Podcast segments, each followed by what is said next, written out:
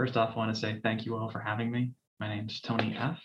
I am out of the Oh My God home group. I'm actually based physically out of Pittsburgh, Pennsylvania. One of the, I was trying to think of the right term for it earlier, but uh, COVID kids, Zoom babies, whatever you want to call it. Um, about just shy of two and a half years sobriety. So I got sober back in February of 2020.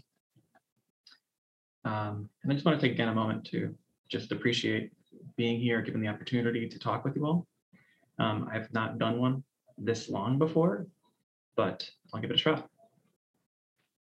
So, um, a bit about myself. Let's see, I um, I guess I should say I'm in my late 30s now. That's kind of daunting to say. Um, but I grew up in Cleveland, Ohio. Grew up in a in an area with the usual um, suburban lower middle class type, uh, usual to me, um, lifestyle. Uh, two working parents, a couple siblings. Um, but what I grew up doing was having a um, introverted lifestyle. That, that word gets thrown around a lot these days.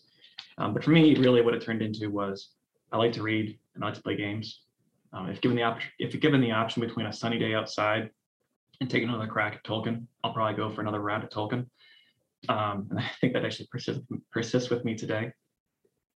Regardless, though, I grew up in a um, Methodist lifestyle. So I grew up religious, but Methodist is not too religious.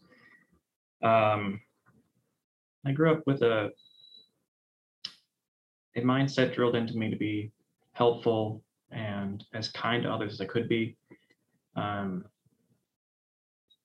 sometimes to the to the detriment of myself. It caused me to favor being by myself, being with my thoughts, um, being alone more than um, most other children would.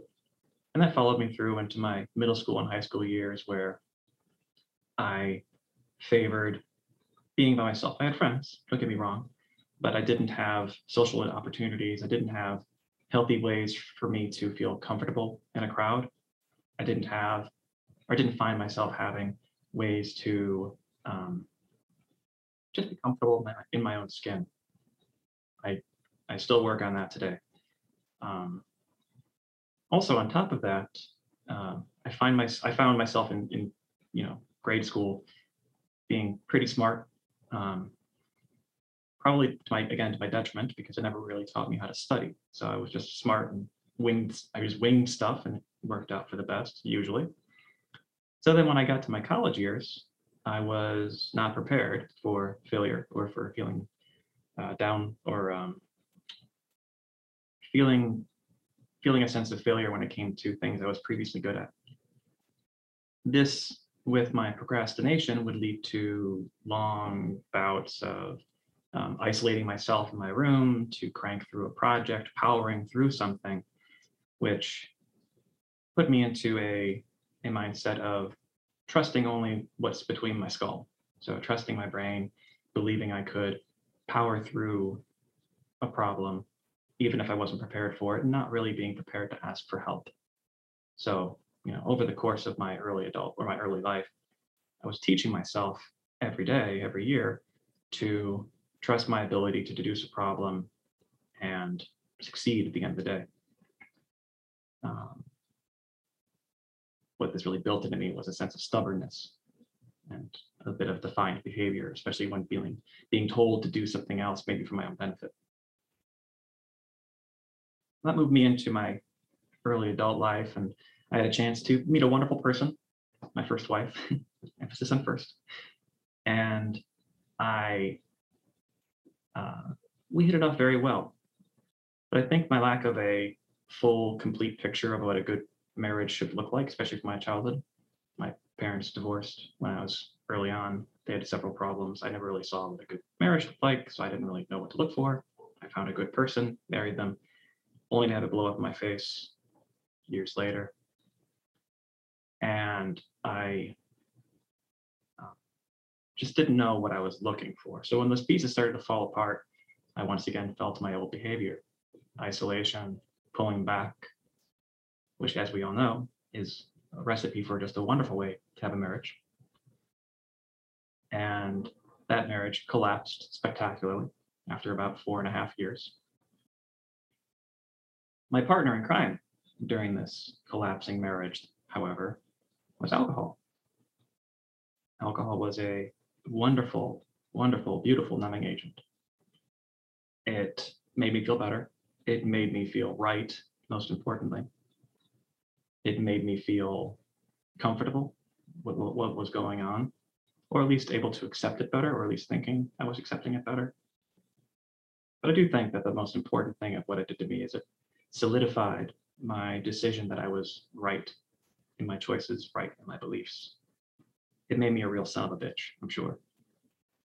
And I have a very tactile memory of being in yet another argument with my ex-wife um, after work and finding um, her pacing the first floor, going to the second floor, and I'm reading in the corner with a giant tumbler of gin. Um, and I'm just tracing the brick next to me on the wall, just feeling the sensation in my thumb and focusing almost all my energy on that without even thinking about it. Um, all while, of course, the gin is working its magic on me to numb me from what was going on around me. Uh, so that instilled, you know, during my early 20s, just this strong, powerful habit of turning to this, um, you know, juniper medication that uh, released me from this little hell I built myself into. With you know, without without my knowing, I was building my own little hell. And it was around this time of my life, around 24, um, or excuse me, 27, that my dad got sick. My dad had always been a drinker. He uh, he's still alive, but around that time he had well, in the years leading up to this point, he and my mom had divorced. He had been living by himself in a little condo, and you know, in the years leading up to my divorce, whenever I would call him, and I would call him a couple times a week just to check in on him, and I would find him at various states of you know, uh, inebriation. So conversations, if I called him at six or called him at eight, they could last 10 minutes or an hour and a half, depending on how many times I went through the same conversation with him. So around this point, um, when I was going through my divorce, he got sick, having been found in his condo unconscious on the floor of his bathroom for they estimate a day, day and a half. I don't know if he was unconscious the whole time, but he had suffered a fall, couldn't remember a thing, and um, was in pretty bad shape. Was actually admitted to the hospital, of course, and went to a critical care unit. He was there for about a week and a half, two weeks. And I'd come to visit him a couple times. Um, being, while I was working, I was going through divorce, I was, and I was living three hours away. Um, and having seen him, I could just, I saw like this I don't know, in the back of my mind, I saw an affirmation of my own future in a way. Um, I knew my family on both sides had a disposition to drinking and to depression and to pills. Um, all of which would be other stories, but uh, but I could see him. I could see in myself in what he was going through, and he did recover. And he actually, I don't know if he swore off alcohol, but he stopped drinking. I don't think it was anything vocalized for a, while. But that really sold home to me this sense of finality or sense of surety, surety actually, that there was something in our in my family that I was that I would be leading myself into, or maybe giving myself permission that if that happened to me, well, it was in the cards. What can I do? So thus begins my, you know, I go through the divorce. I begin my bachelor life and having gotten married right out of college, I never really had a bachelor life, especially having been introverted in my uh, late teen, early well, my college years. And um, for once in my life, I actually felt successful on all fronts. I um, had a nice house in a downtown city, um, had a good job, was going upward, good career progression, felt respected, and felt um, yeah, successful at work, which is important.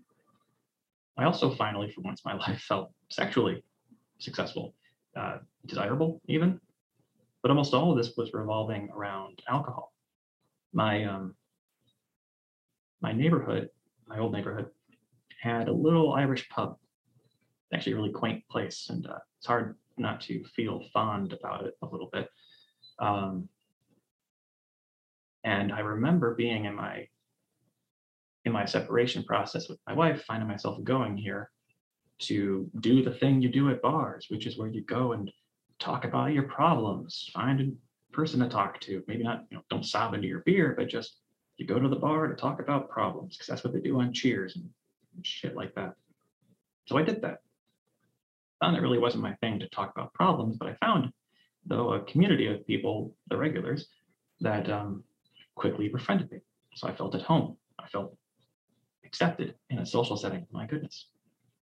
Um, who'd have thought? I also found myself actually quite socially adept after a beer and a half, or well, two or three actually at that point. So I'd go back and back and back to this bar. You know, not just once a week. I started going two or three times a week, soon to be four or five times a week in the years following. This place is only open six times a week. And I sometimes would even do all six days. The exception would be the day I would skip it. That'd be the weird part. Um, but what this taught me was this sense of safety, this sense of um, home, this sense of acceptance, um, friendship, success, sexuality in this place, and coupled tightly, tightly with drinking. And up to this point, my drinking, you know, before finding this pub, my drinking had always been personal, solo. I'd always, you know, I had, it wasn't like I was, I wasn't uh, not drinking before then. I just simply had my bottle of whatever, and I would make a mixed drink, do some work, and I'd work and drink, and that was it at home. But now it was, I'd work and drink at home, go out to the pub, work and drink some more, go back home, drink some more. And that was my day every day. Um, so there wasn't a day that I wasn't drinking. In fact, I had been once challenged by my first wife to go for a week. Can you imagine? A week without drinking. And I actually remember I wasn't even honest about that. That was another thing I was bad at was honesty. I remember saying, making a big deal about, oh yeah, I'm not, I, I can do that, no problem. I was proud. I was too proud to admit I couldn't do it. God, of course, just going a week without drinking. Who could do? Who anyone can do that? You're an alcoholic if you can't do that. And uh, I would cheat drinks because she would go to bed at 9:30. So I'd be up late working and just happen to have a martini or two at 10, 11 p.m. at night. Obviously, she must have known we slept in the same bed together. really can't hide gin martini breath, you know, at 5 or 6 a.m. when you wake up so, but you never mentioned it. I, I claimed victory regardless. Maybe even over myself, I claimed victory over that little spiel. Um, anyway, so I'm at, I'm a newfound I'm a newfound bachelor. I'm going to this pub all the time. I'm working and being successful at life. I'm being successful at work. I'm being successful at home. Whatever was it, and it's going great.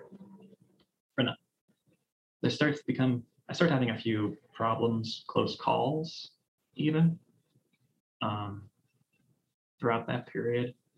And I start driving when I shouldn't be a little bit more often, quite often. Um, I do stupid things when I'm drinking. A couple close calls where I'm on the top of a row house roof, breaking into my own house because I lost my key in the park uh, that night at 1 a.m just trying to break into my own house, nearly falling to my death and breaking my neck. You know. Anyway, don't think anything. I don't think twice of that. It's not a problem because it didn't happen. So why worry about it? it was in this point that I met Joey, my partner, my my wife, who I'm with now. It feels weird to put a you know temporal statement around that, but I found my wife and move out further from the city, which takes me further away from my actual office. Now, until this point, I would still go to the office three or four times a week. And that would give me this span of mostly sober time. every day in the work week, uh, almost every day in the work week, where I would be sober. But now I'm further on the other side of town. It's just pain in the ass to get out there. And at the same time at work, I work IT, we had reorganized. And now all the people I work with are in different cities and different countries.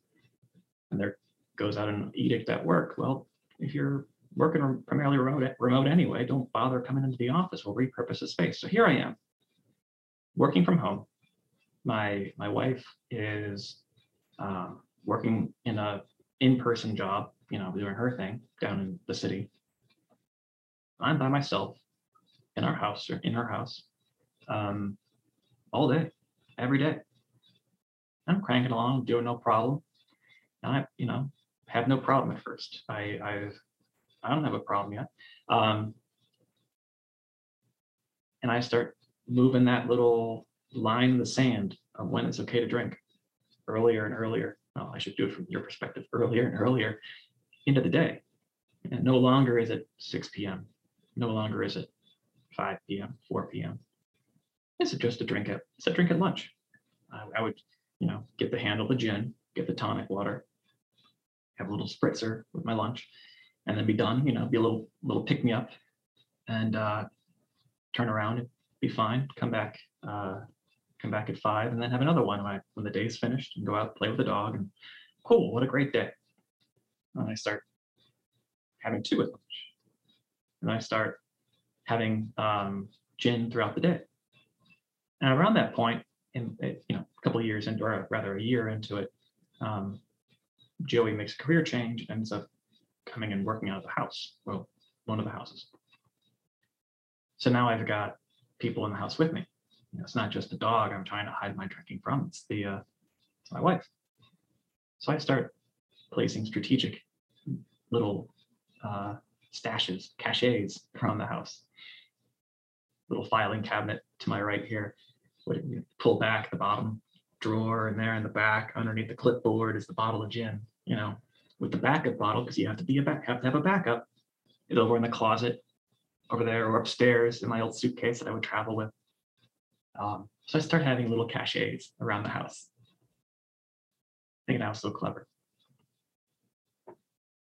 And at first I was, at least I think there was a point where there was a period where I wasn't being caught, it wasn't obvious. But then problems started occurring. I um I'm just checking my notes real quick here. Yeah. So I start I start missing things. I start um, sleeping through meetings, sleeping during the day, just crashing. Around 2 p.m. was really notorious crash time, which isn't surprising. You know, you you go, you can't really stomach breakfast. Really, so I was starting to not starting to not be able to stomach breakfast. I always thought that was just a me thing. Turns out it was just a drinking thing. So let send me by about, you know, 12 o'clock, 1 o'clock. It's about two cocktails, maybe three, maybe a handful of nuts. I was big into taking mixed nuts and putting in my pocket, snacking on a nut or two to fuel me, and a whole bunch of uh, coffee, really. So I start crashing around 2 p.m. Um, and missing calls. I start uh, being embarrassed at work. Joey starts finding me, you know, falling or having fallen asleep on the floor. Um, she always thought it was because I worked so late and I was so tired. That's or at least that's the excuse she gave me. Oh yeah, he works so hard and then he he just crashes right there on the floor. And like, yeah. Well, looking back, because I was I was fucking drunk. um, and I did some very stupid things. I actually I had been helping these two neighbor girls, uh, two little kids that had to go to and from school, and their their parent, their mom couldn't help them, needed help. So Joey would take them in the morning, and I'd come and pick them up from school. Made a little deal out of it. So here I am driving two little kids, you know, two or three cocktails in every day uh, from school. Sometimes even being late for that, sleeping in and missing that, getting called by the elementary school. Imagine you're the elementary school principal or teacher calling some white guy to pick up two little black girls, and the white guy shows up 20 minutes late. Probably not looking so hot. So very embarrassing and shameful. So these problems started coming up. Um, on top of that, as mentioned before, I was a bit of a stubborn, in, inward thinking person. I prided myself on trusting my own judgment and trusting my own decision making capabilities and ability to come to the logical conclusion, um, which only intensified when I had been drinking, especially the type of drunk I would get. You know, you, you've been drinking all day.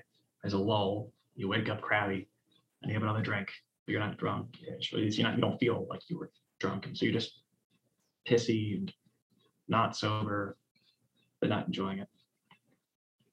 And so we'd get into fights, Joey and I, about any given topic. Could be about our neighbor, could be about some philosophical thing, could be about culture, could be about um, doesn't really matter. Point is, I would draw a hard line in the sand, and I found myself just really tripling down on this stubbornness and this defiance of no, you aren't right. And the arguments go from conceptual into, well, you said this this way five sentences ago, or five sentences ago, you said this that then controverts this.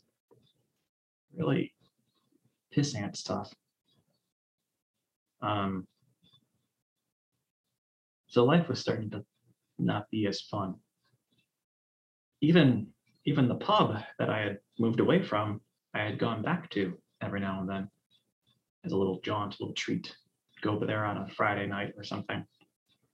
And just didn't feel fun anymore. Felt either too loud because I wasn't drunk enough yet, or I felt just too drunk and too tired, too drained of it the social energy was gone, success feeling was gone. All that was left was this uh, attempt at ba- finding a balance that was no longer attainable, finding the right the right type of drug. Couldn't find it anymore. Um, so I started failing in life, at work with the missing meetings. I start not liking my job. Although my defense, the job was had some problems baked into it. Point is though, you, you really don't want to be on this. You don't want to be reassigned to the special projects manager at a company, which is what my job turned into.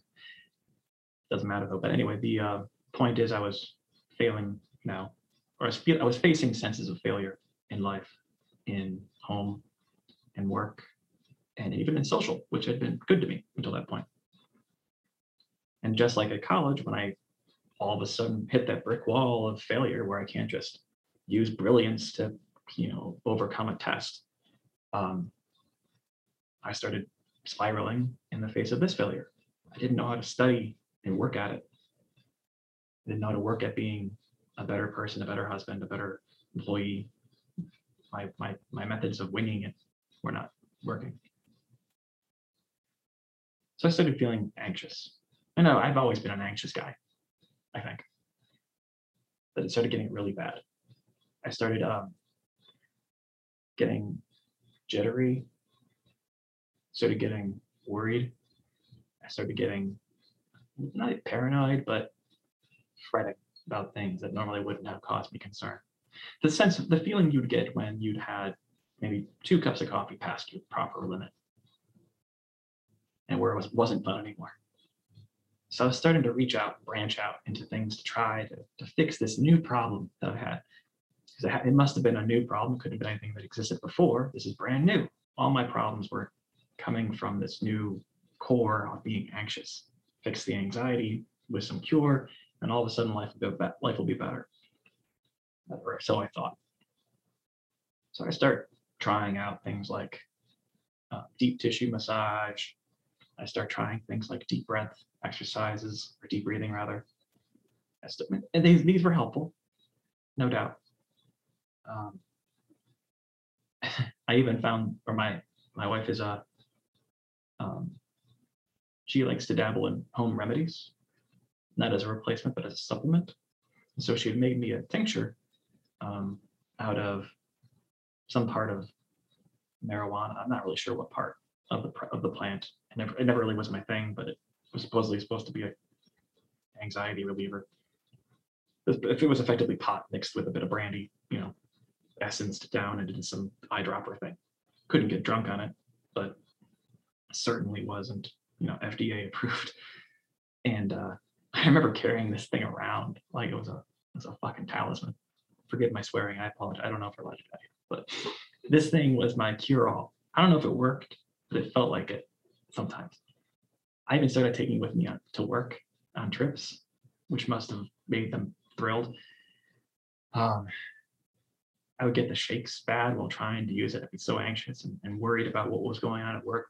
Be dropping, you know, not the one drop, I'd be dropping the five drops, you know, every half hour to get through a day. Probably was adding up. So I had these alternative remedies that I was going through, plowing through, trying to find some sort of fix to what was going on in my life. And work was continuing to spiral down. I was not impressing my new boss. I had taken a new job. I left the nest of the boss who had really been able to deal with me and tolerate me where I felt successful. Um, so things were starting to look bad. On top, it, during this point, I was also doing frequent trips to and from Cleveland for my work. And again, I'm out of Pittsburgh, so it was a quick, easy trip. and uh, I think a good barometer for how bad I was in my addiction was these Cleveland trips are nothing. They're there, drive up, you know, do the two hours, get a hotel if you need to, and come back the next day, you're good to go. I started making this elaborate thing where, you know, I had to fit the I had to fit the drive in, you know, after all my drinking's done, and I'd gotten a little shut eye at around 7 p.m. You know, to make sure I was okay. Or maybe I planned to leave after work and then conveniently find traffic too bad and get a couple more drinks in me, be leaving my house at around 10 p.m. for a one day trip to Cleveland and getting to the hotel by midnight. The hell's the point of that? And still find a reason to get to the hotel, having got a six pack, having drank the six pack that night, to go to the office for supposedly 6 a.m., 7 a.m. call or meeting, show up at 8, would be late and blowing out the meetings, taking them from the phone from the hotel room when I drove there in the first place. Then going to the hotel bar after the work is done. They're like next door to each other. Going to the hotel bar to get a couple more drinks in me to at least alleviate some of that anxiety and freaking out I was going through before I drove back to Pittsburgh to be driving through my old neighborhood and stop at that pub again, my old haunting gap ground, to get back at my my house or Joe's house at about 9 p.m. I think in the course of I don't know 25 hours, I would have had about 15 drinks in me. Pretty hard work when you're at the office for eight of those hours, my opinion.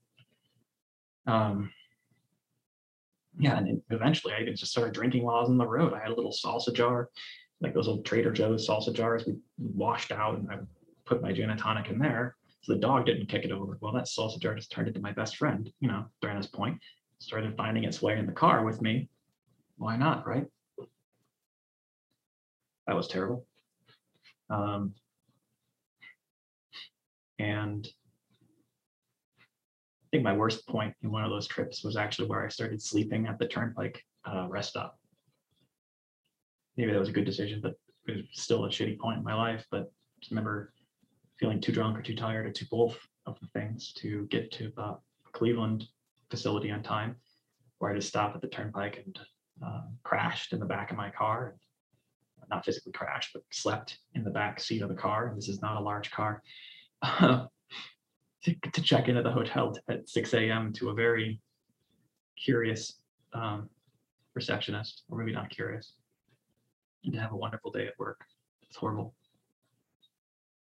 Um, yeah, so that's what work was starting to look like. It was starting to really fall apart at the seams. And so my work, my work's falling apart my home life is falling apart. So I'm starting to fight with Joey more and more. Um, one of the things we were fighting about, Joey and I, was whether or not I was depressive. If I was de- depressed. no, I'm not depressed. I'm just anxious. No. Well, fine. I'll see a therapist. And it, it wasn't even necessarily a debate about whether I was depressed. It was a debate about seeing a doctor or seeing some sort of counselor. And I faced that with so much denial for the longest time, and stubbornness and defiance, that I finally bowed when I agreed to see a therapist. And I think it was a forced bow. I, I recall seeing the first three or different, three or so different counselors being extremely not open-minded to what they had to say. And I certainly wasn't telling them how much I was drinking. I think I saw a therapist, I saw a psychiatrist, and I saw a psychologist, and I saw another therapist. And they each would ask you, you know, ask me how much you drinking or how much do you drink, among, among other questions. I say, oh, you know, about two a day. Even a day, that sounds like a lot, you know, to a to a, a normal person, daily drinker. It must be a lot. Yeah, but I'm only two a day. It's not an alcoholic. I didn't mention, by the way, that the, the two were these mason jars. So they only got fully empty twice a day. Doesn't count if you're refilling it every time it goes halfway down. That's still one drink, right? That's what that was my logic. The hell's that? So thanks, Megan. The uh that was my story to my doctor. So you can imagine the type of help I was being told and being willing to hear. And it wasn't getting better. It was a, around this point. So I would have been, I have a good time on, I don't have a good frame on age, but it would have been around 2018, 2019, probably around the beginning of 2019, that I began having, I thought they were stress related morning sickness type events. I would wake up and vomit. I would have no appetite. I would feel sick, dizzy. I would have chills sometimes. The thought of food made me gag in the morning. and uh, I had such a problem actually maintaining any semblance of diet, any semblance of healthy anything. Um, but I was really in a bad in a bad spot. And before I go any further, this is actually a funny little. No, I think it's funny. I was still working at this point, and I would get up at seven o'clock, six thirty a.m. for meetings, and I'd be on these calls. These are one-on-one conversations with employees or partners or whatever. And I remember being in the backyard playing with their dog, taking this call. Nothing different, nothing unusual. Saying, "Hold on a second, I got to put you on mute." Mute throw up in the backyard, unmute, back to the conversation. No problem. What the fuck's wrong with that? It's messed up. That used that started becoming my uh, I wouldn't say daily, every other day. I started doing that for several months. What cured me though, all right, what cured me, excuse me, what made me feel better during this point in 2019, the beginning part of the year, was um, I took that half empty salsa jar and uh, that I stashed in the freezer because you want to keep your liquor chill, right? It's just a salsa jar with gin and tonic. I would just start sneaking it out of the freezer. Eight o'clock in the morning, seven thirty. I would pocket it very quietly. I would open up both fridges. I'd open the freezer and the fridge at the same time, so I wasn't obvious I was going for the freezer. Pick that up, gently close the fridge while I got the milk for the coffee. So you did it. And that's how I found myself feeling better. Just started drinking at seven, eight o'clock in the morning. Well, now my crashes were starting to happen at 10 o'clock, 11 o'clock, because I had nothing in me. I'd be throwing up what I had, anything in me, any, any, any nutrients, anything, hitting gin right away, eight o'clock, soon seven o'clock, soon even 6.30, um, just as soon as I woke up, pretty much. Um, and I'd be, of course, passing out by 10. Anyway, so that was my two a day. that was part of the two per day that I was telling doctors that I was going through. Still that half empty salsa jar, never got fully empty, still still within the two a day. And uh, I started seeing one of the therapists. He, he didn't seem like a bastard. His name is I forget what his I know what his name is, but the joke name that I love to give him, my my my moniker of choice is Dr. Scarf. He has a very dashing scarf on his profile picture. So Scarf starts telling me, okay, we're gonna start meeting every two weeks from the once a month we were doing. Soon that turns into every week. Because I'm not getting better. I'm starting to have panic attacks. I'm waking up terrified in dreams where I'm being crushed or I'm being like pulverized from falling blocks. Um, it just like happen over and over and over. Um, I am just flailing every way, every which way in life. And so he starts meeting weekly, and with the couple, with a sorry, with the help of a actual psychiatrist, I start taking medication, trying out different meds. And this is the end of that that year, so starting to be the end of 2019. I'm trying out these different antidepressants because I was diagnosed with major depressive disorder, and nothing's sticking. Some are making me throw up worse, although it's hard to tell if that was from the drinking or if that was from the not drinking. Some are just making me feel really crazy. So nothing's too out there, but I'm trying different medications, nothing's sticking. Work is just just on the thread. Work is just about to break. And HR reaches out to me and they say, listen, you need to do something. So they put me on short-term disability because I start having suicidal thoughts. Those to and from trips to Cleveland, or there was one trip to Kalamazoo, um, I start fantasizing about just letting the car go off the, the side of the road at 80 miles an hour. Um, and that was a recurring thing. That was starting to happen like every time I traveled. Um, yeah, so there was like a finally uh, the H when HR reached out to me, there was a very honest, tearful request for help, or at least an admission of need for help. And they got me on short-term disability. Maybe to the chagrin of my boss, I don't know. I don't hold that against them. And I moved to my self-crafted therapy. And my self-crafted therapy was to give time, to give time, uh, to give the medications time to to settle, to, to give them a chance to work, not worry about work. So let loose all that anxiety. Just find some way to relax, which I did by reading Tolkien. Uh, I read all those again. Um, while drinking at 6:30 in the morning, I'd wake up in my panic sweat, throw up, um, do that a couple times, sneak out the gin, and there was this uh, little sitting room right actually past this wall with a chair in the corner, very nice little upholstered chair, and uh, a makeshift plant stand out of a, a, of an upturned pallet. So like those pallet the pallet boxes, the things that you you know you stock stuff with in a warehouse, tons of little nooks and crannies. Yeah.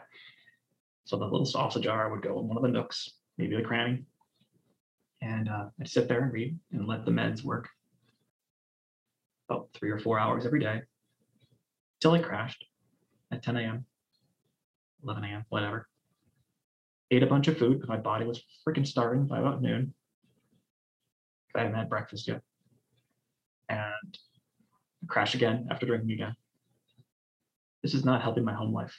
This is not making anything better. no, this is getting better. So Joey, she's an artist. She starts, um, let's just say, she, for those of you that know artists or are artists, let's just say her her desire to find residencies which is the thing where an artist goes someplace else to get away from their life to focus on their work. Her desire to start finding residencies is through the roof. She's just doing this all the time. She did two or three of them. I think one of them was actually just made up by a friend to just have her go stay with her for a week. And uh, she, but she's doing what she can to give me time, but also to keep herself safe and and uh, sane. So the things are not going well for our relationship. Here I am taking meds, drinking while on meds, having massive fights with Joey over are you allowed to be drinking at 10 o'clock at night? Because that's the one she got to see. I, I, only shared, I was only showing her the drinking I was doing at the appropriate hours. I would hide every other type of drinking. If it was 8 o'clock, totally fine. 8 a.m., not fine. So when she saw the 8 p.m. drink come out, are you allowed to be drinking on your meds? Yeah, sure. You talk to them while you're drinking? I don't have a problem with drinking. What the hell? That's a fight. So that was that was a bunch of fights during that period. And uh, let's see. Yep. So that was that was probably the the route to the depth of my addiction. I wasn't being honest with Joey. I was off work. I was lying to my doctors, lying to myself, vomiting every morning. And some I was starting to get into the day too. Drinking constantly, not getting anything done. Prospects were not good. Um, and I'd started to wonder actually, like, well, I'd not wonder, but I had started to, to consider um, in when I was growing up, I'd always known that my family had, like, it's like I said, had a disposition to drinking, to addiction. And so it um, it turned into a well, I have a disposition for drinking. Okay, I'm a functional alcoholic. That was a quasi proud badge that I applied to myself for some time. To well, this is just how I am. And eventually that turned into around this point. I don't see myself at 50. This is not, and I'm okay with that. Like kind not like a, there was no, there was no uh, firmness in my statement. There was no um, surety. There was just um, acquiescence that that wasn't going to be for me. Life after 50, if if I've made it that long. Um, so I approached the beginning of 2020 with that being my mindset. So that was that was me, January. And uh, it came to a head where it actually it didn't actually come to a physical head. It didn't actually come ever to a point. There was no showdown. There was no breaking point. There was no hitting pay dirt. It was just this utter depth of knowing I had lost or I was losing. Like I, I'd already lost before the chips were down. What I do remember though is some Monday, Monday in February of that month, I was low on my supplies. I was low on gin, low on emergency gin, the shitty stuff, and I was even low on emergency vodka. I'd buy them all because I was I was trying to be economical, so I'd buy like the shitty stuff as a backup that I would drink when I was already drunk, so I wouldn't notice the difference in taste. You have the good, you have the good stuff first, and the shitty stuff after, so you didn't notice the taste. You save on money. Frugal. Anyway, so I'm, I'm low on all of them. I'm out of the good stuff, and I just made my last drink with the last of the University gin, with the last of the vodka, and we had just had a big fight. Oh, Joey and I over my drinking or my lack of a problem. And she had just gotten back from one of the residencies. And I think from her perspective, she saw that nothing had changed. Nothing had gotten better. I was getting worse and worse. I was looking worse. Um, I looked like shit. And I, it, she, we had just gone, we just had a fight. She'd gone to bed. I was having my last drink. I finished the drink. And I pour the last one, last little bit of vodka with some random tequila that I found to make it something. And immediately just turned my nose up at it, even drinking now. As it had grown to to this point, had gotten and lost all luxury in it. It no longer offered any kind of positivity. It, it offered no virtue. It offered no taste. It offered nothing. It was a necessity at that point. It was like drinking grape cough syrup to me. I needed it. I hate grape cough syrup, by the way. I remember throwing it up as a kid. So to me, it was drinking medication. There was no enjoyment of being drunk. There was just a necessity of being fuzzy. So I pass out at that point on the couch and I wake up the next day and immediately go back for the leftover in the jar and put some ice in it. And I immediately, almost, usually when I would throw up, it would be a culmination. I would, it would build up in me and I go to it fine. this time it was literally like a spit take. Took a swig, almost immediately out. The body had rejected it.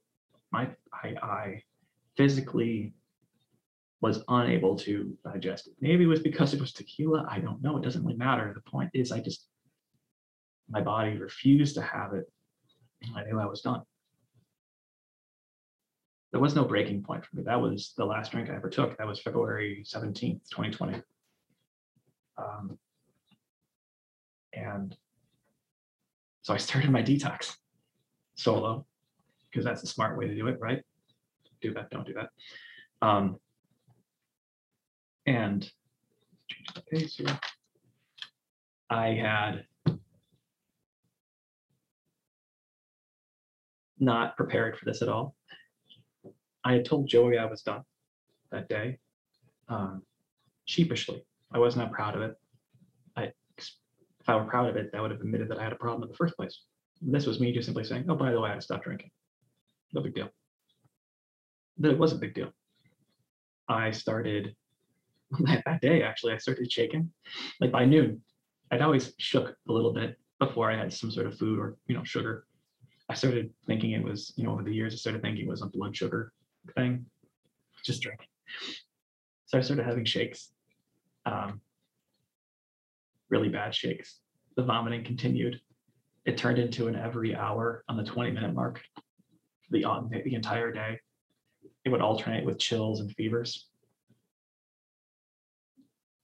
Uh, by 36 hours, I started having auditory hallucinations. I apologize if this is triggering, I guess, but I just think it was weird to hear ragtime music from down the street. Um, but this culminated, though, actual use of the word. This this broke for me when at 60 hours, maybe two and a half days into it. Yeah, 60. Um, I'm out in the backyard. I forced myself to go out and do my duty for the house, for the husband, and go play with the dog, so and get him fed. So we're out in the back, bistro, our dog, and I are playing kick. And then I wake up in the kitchen. What the hell happened? Why is my neighbor here? Why is Brian here in the kitchen with us? Why am I why am I sweating? Why I had a seizure in the backyard. Joey had found me, called Brian over because he was a neighbor. They got me into the house. And that's that's when I just that's when I started the process of being willing to being willing. Best way I can put it. I asked, I, I, I offered no defiance. I offered no thinking I thought better, thinking I knew better. Joey said, let's go to the hospital. I said, okay. Joey said, do this, do that. Uh, we have to get you there now. You're going to tell him everything. Okay, I will. And I told him everything. Told him the accurate numbers. Um, there was no more two drinks per day. It was more close to two and a half handles a week or whatever the number came out to be. Um, and I started my detox in a in a room at the hospital for two and a half days. I was pretty lucky. I never got a firm estimate from a doctor on how close I'd come. Um, the hospital hospital bill alone attests that was pretty close. If you at least use the dollar value as a scale, that doesn't mean much in the U.S. though. And they got me fixed up.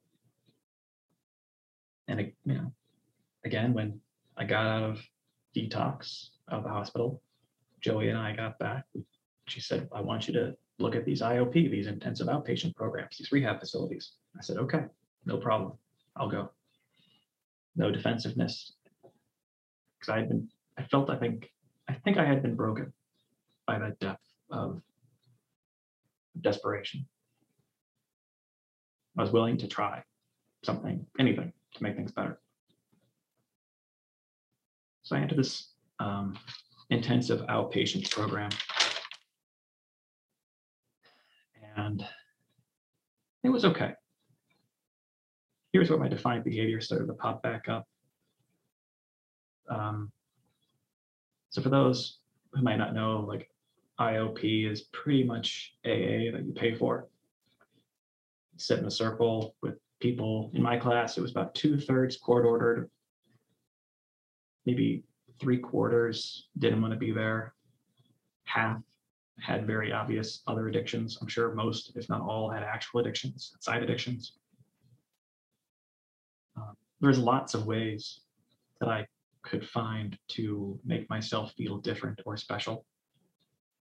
I found differences in my peers, not similarities. Um, I don't smoke weed. You know, I don't party. I don't have a DUI. I'm not here because I have a court order. These are all differences that matter nothing at all. They didn't matter at all. But I still found them. And it gave me some trouble for the first half of IOP. But what, what got me through that was when they, uh, when we got to the actual beginning, these IOPs, they do, or at least mine, they do like a 12 week rotation. So if you're there for all three months or whatever, you might see it rotate and, and, and turn back over to week one. So your week, week one might be there week four to somebody else's week eight. Anyway, so when we finally got to the first step stuff, um, so like admitting powerlessness and asking for help, and that's when I really butted up against that because I've been trained all my life. I don't need help. I'm smart. I don't need help. I don't need to study. I don't need to ask for help except I'd always had. I'd always needed it. I just powered through it or got lucky or just was, you know, fortunate. So when the uh, when the topic came up of admitting powerlessness, and the same token, we started talking about, do you still have alcohol at the house? Well, Joey still drinks. We don't have gin. We don't have vodka. We don't have my alcohol. So I'm safe, right? We still have a couple beers. Still have wine. I don't drink wine. And uh, everyone in the room said, "What are you doing?" Even the people, even the people who were smoking weed are like, "What the hell are you doing?" Um, and they they said, "Okay, you need to get rid of that stuff." I said, "Sure, no problem. I'll do that tonight. I will do it because I'm here and I'm engaged. I I am here for my recovery." And I said, "No, you can't do that. You need to have somebody else do it." I dug my heels in at that it was a sticking point. It was a problem for me. Uh, I needed to be able to prove to myself that I could do it, that I was powerful enough to control my own addiction.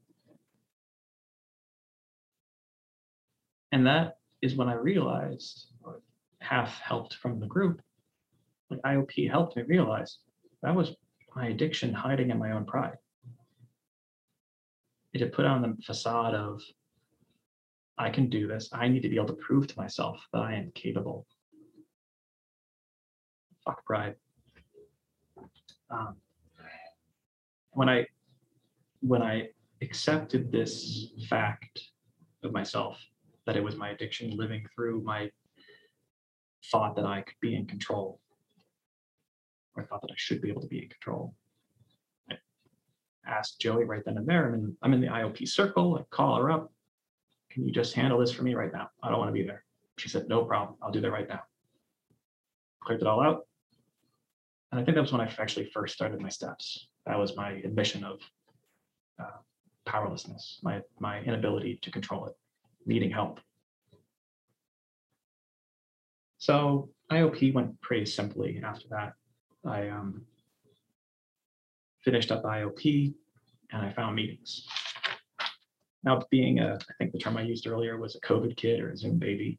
I didn't do any in persons, but I tried a couple uh, Zoom meetings, stumbled across a couple, none really resonated with me until I found my home group. Oh my God. And it wasn't anything, um, I didn't click. I didn't feel like there weren't angels. I mean, there were actually sound effects of angels, but I think that was more Mikey's doing than the actual, you know, occurrence for me. But what what got me was my ability to fade into the back because it's just the size of the meeting. And there's some there's several meetings like this, but it's a big meeting, and I could be off camera if I wanted to. I could be listening while doing other stuff and feeling productive. I didn't have to be just in front of the camera. That was necessary for me at the time to ease into my recovery with, an, with a program, with a with a meeting. So I could start absorbing this information of course, there's a slogan though, I think that's out there that floats around that I think I heard that your car doesn't get fixed just because it sits in the mechanic's parking lot, something like that. So I started turning my camera on. I started talking here and there. Home group members and service members started asking me to do the preamble, do the responsibility statement. I started getting my name out there. And once again, Dr. Scarf, therapist, who's in recovery too, and he, he'd been brought up to speed and I finally told him, I had told him at this point, yeah, by the way, I'm actually an alcoholic. You're like, oh yeah, big surprise. Um, he says, okay, I want you to get a sponsor. Just get a sponsor. So that day, that same day, pride kicked in, but at least in my favor this time.